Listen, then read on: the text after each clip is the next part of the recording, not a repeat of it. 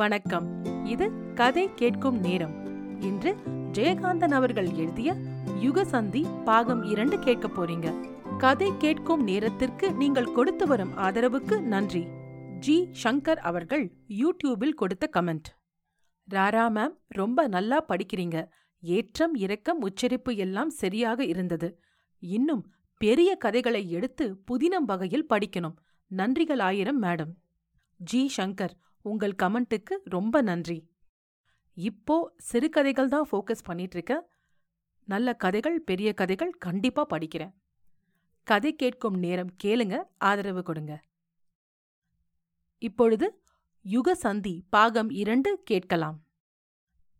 அப்போது அங்கு வந்து அவர்களை விபரீத சூழ்நிலைக்கு ஆட்படுத்தியிருக்கும் அந்த கடிதத்தை எடுத்து படித்த பார்வதி அடிப்பாவி மகளே என் தலையில தீய வச்சிட்டியேடி?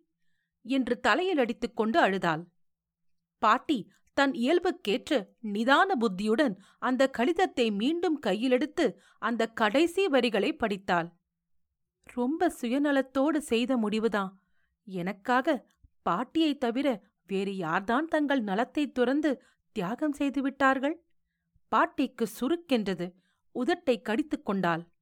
இந்த வார்த்தைகளின் அர்த்தம் மற்றவர்களுக்கு புரியாது பாட்டிக்கு புரியும். கீதா பதினெட்டு வயதில் நெற்றியிலிடும் திலகத்தை மறந்தது போல் கூந்தலில் சூடும் பூவை துறந்தது போல் அது அவள் விதி என்று சொல்லி அவள் சோகத்தை மறந்துவிடவில்லையா அவளை பெற்ற தாயும் தந்தையும். கீதா இப்படியாகி வந்த பிறகுதானே பார்வதி அம்பியையும் ஜானாவையும் பெற்றெடுத்தாள்? அதற்கென்ன? அதுதான் வாழ்கின்றவர்களின் வாழ்க்கை இயல்பு. வாழாத கீதாவின் உள்ளில் வளர்ந்து சிதைந்து மக்கி மண்ணாகிய பூச்சு அரிப்பது போல் அரித்து அரித்து புற்றாய் குவிந்திருக்கும் உணர்ச்சிகளை நினைவுகளை ஆசைகளை கனவுகளை அவர்கள் அறிவார்களா? ஆனால் கீதாவைப் போல் அவளை விடவும் இளவயதில் அரை நூற்றாண்டுக்கு முன் நிலவிய இந்து சமூகத்தின் வைத்தவ்ய குடுந்தீயில் வடுபட்டு வாழ்விழந்து அந்த நினைவுகளையெல்லாம் கொண்டிருந்த அந்த கனவுகளையெல்லாம் கண்டிருந்த அந்த ஆசைகளையெல்லாம் கொண்டிருந்த கௌரி பாட்டி அவற்றையெல்லாம் கீதாவிடம் காணாமலா கண்டு நாராமலா இருந்திருப்பாள்?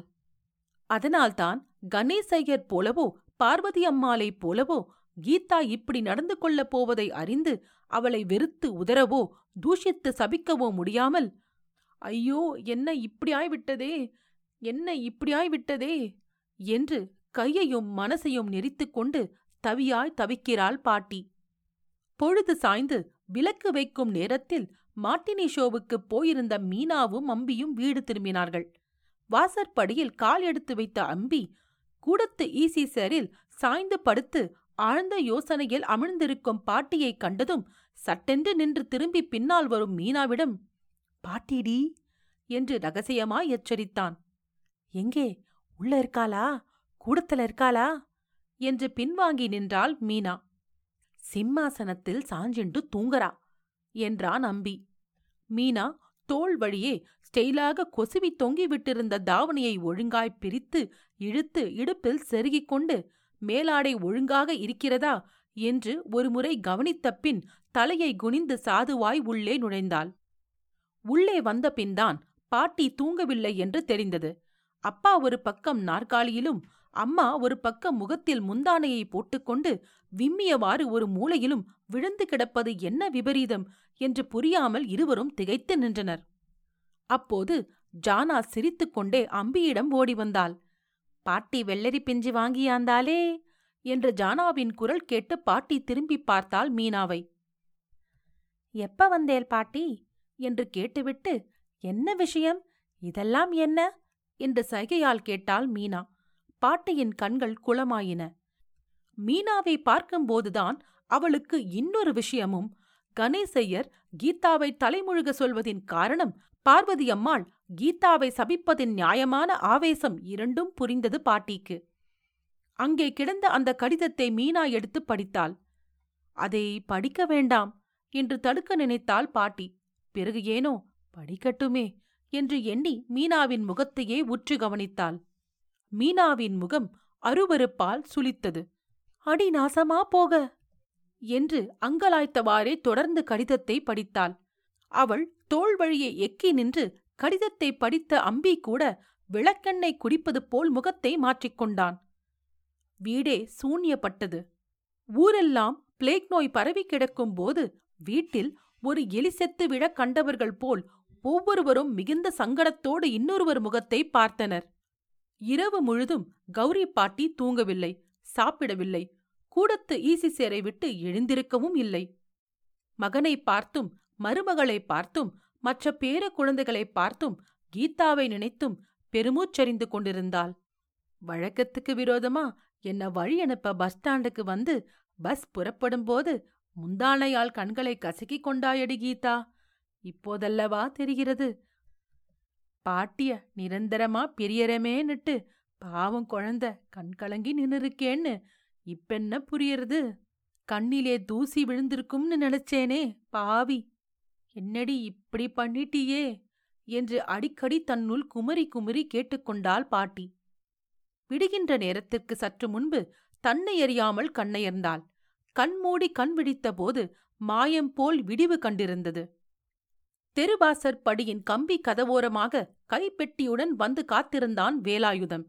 கண் விழித்த பாட்டி நடந்ததெல்லாம் கனவாகிவிடக்கூடாதா என்று நினைத்து முடிக்கும் முன் இது உண்மை என்பது போல் அந்த கடிதம் ஸ்டூலின் மீது கிடந்தது. அந்த கடிதத்தை எடுத்து மீண்டும் படித்தாள் பாட்டி. அப்போது அறைக்குள்ளிருந்து வந்த கணேசையர் இரவெல்லாம் இதே நினைவாய் கிடந்து மருகும் தாயைக் கண்டு தேற்ற எண்ணி? அம்மா வேலாயுதம் வந்திருக்கான். அவ செத்துட்டான்னு நினைச்சு தலைய செரிச்சு தண்ணியில போய் முழுகு என்றார். வாயை மூடுடா என்று குமரி எழுந்தாள் பாட்டி.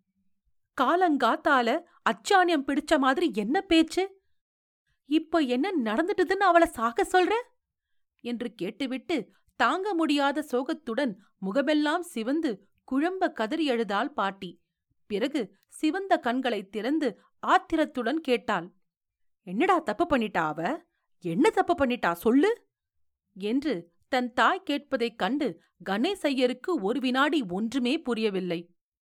என்ன தப்பா? என்னம்மா பேசுற நீ? உனக்கு பைத்தியம் பிடிச்சிடுதா? என்று கத்தினார் கணேசையர் அடுத்த வினாடி தன் சுபாவப்படி நிதானமாக மகனின் முகத்தை பார்த்தவாறு அமைதியாக யோசித்தாள் பாட்டி. தன் மகன் தன்னிடம் இப்படி பேசுவது இதுவே முதல் தடவை. பாட்டி மெல்லிய குரலில் நிதானமாய் சொன்னாள். ஆமாண்டா எனக்கு பைத்தியந்தா. இப்ப பிடிக்கலடா இது பழைய பைத்தியம் தீர முடியாத பைத்தியம். ஆனால் என்னோட பைத்தியம் என்னோட போகட்டும். அந்த பைத்தியம் அவளுக்கு படீர்னு தெளிஞ்சிருக்குன்னு அதுக்கு யார் என்ன பண்றது? அவதான் சொல்லிட்டாளே என் காரியம் என் வரைக்கும் சரி. வேஷம் போட்டு ஆடி அவ பேரு வாங்காம விதரணையா செஞ்சிருக்கேன்னு. அதனால சரியாயிடுமா அவ காரியம்? என்று வெட்டிப் பேசினார் கணேசையர் அவ காரியம் அவ வரைக்கும் சரிங்கிறாளே அவதான் அதுக்கென்ன சொல்ற? என்று உள்ளங்கையில் குத்திக் கொண்டாள் பாட்டி.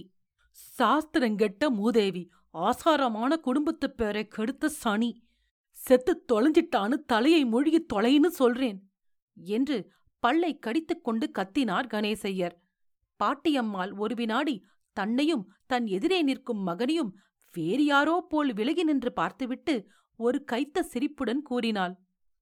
நம்ப சாஸ்திரம் ஆசாரம். அப்படின்னா நீ என்ன பண்ணி இருக்கணும் தெரியுமா? என்ன என்ன பண்ணித்து தெரியுமா அந்த சாஸ்திரம்? அப்போ நீ பால் குடிக்கிற குழந்தையடா. எனக்கு பதினைந்து வயசுடா. ஏன் குழந்த என் முகத்தை பார்த்து பேய பார்த்தது போல் அலறித்தேடா. பெத்த தாய்கிட்ட பால் குடிக்க முடியாத குழந்தை கத்துவ. கிட்ட வந்தா மொட்டையடிச்சு என்ன பார்த்து பயத்துல அலறுவே. அப்படி என்ன? என் விதிக்கு மூளையில உட்காத்தி வச்சாலேடா அந்த கோரத்தை நீ ஏண்டா பண்ணல கீதாவுக்கு?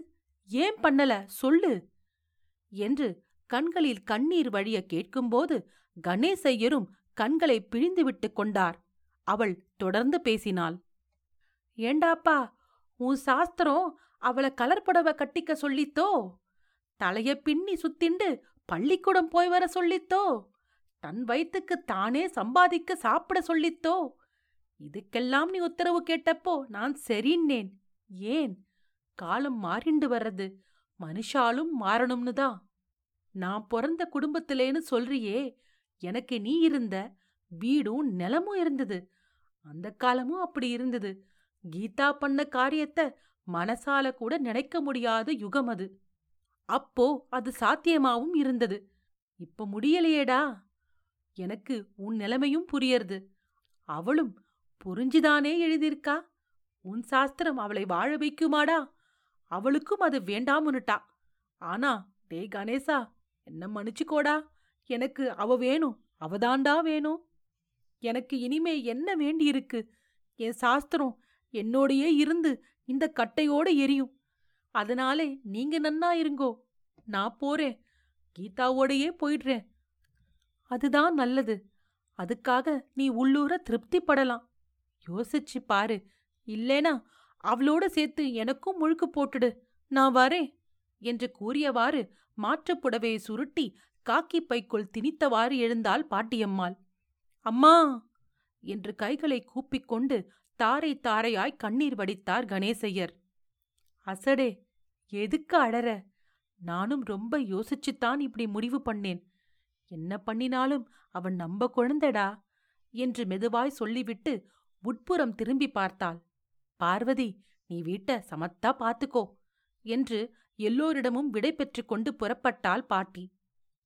எனக்கு உடனே போய் கீதாவ பார்க்கணும் என்று தானே சொல்லிக் கொண்டு திரும்பும்போது வாசற்படியில் நின்றிருந்த வேலாயுதத்தை கண்டாள் பாட்டி.